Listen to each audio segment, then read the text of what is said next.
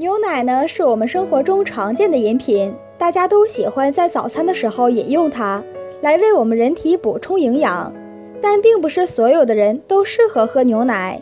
比如对于腹部手术的患者来说，他们大多有肠胀气的症状，而牛奶中含有较多的脂肪和酪蛋白，发酵之后呢会产生气体，那么腹部手术的患者喝牛奶就不利于肠道蠕动功能的恢复。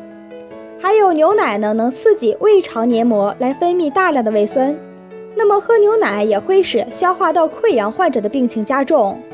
另外啊，牛奶中的乳糖含量比较高，但必须在消化道乳糖酸作用下来分解为半乳糖和葡萄糖之后，才能被人体吸收。